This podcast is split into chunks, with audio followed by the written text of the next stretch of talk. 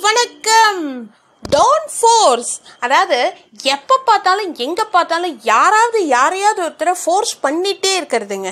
ஏதோ ஒரு காரணத்துக்காக. சரியா? அதே மாதிரி என்ன நான் சொல்ல வரேன்னா இப்போ ஒன்று பிடிக்கல அப்படின்னா அதை அவங்க மேலே திணிக்கக்கூடாது இப்போ சொல்லுவாங்க பார்த்தீங்களா குழந்தைகளுக்கு நீங்கள் படிக்காததை வந்து அவங்க படித்து தான் ஆகணும்னு திணிச்சிங்கன்னா அவங்க நல்லா படிக்க மாட்டாங்க.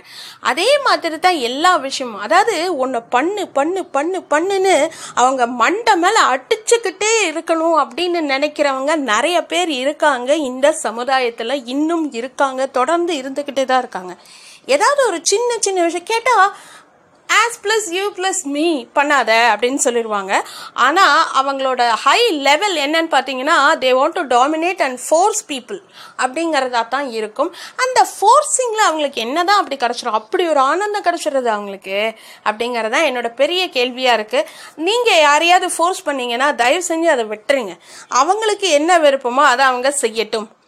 ஏன்னா அது அவங்களோட வாழ்க்கைங்க. சும்மா சும்மா போய் சும்மா நோய் நோய் நோய் நோயின்னு ஃபோர்ஸ் பண்ணிட்டு இருக்காதீங்க. அப்போது அவங்களுக்கு வந்து உங் உங்கள் மேலே வந்து இருக்கிற மரியாதையை நீங்களே வந்து தாழ்த்திக்காதீங்க அப்படின்னு நான் சொல்கிறேன் சும்மா ஒருத்தங்க கிட்ட ஒரு சொல்லலாம். சரிங்களா? அம்மா அதையே பண்ணு பண்ணு பண்ணு பண்ணு பண்ணு.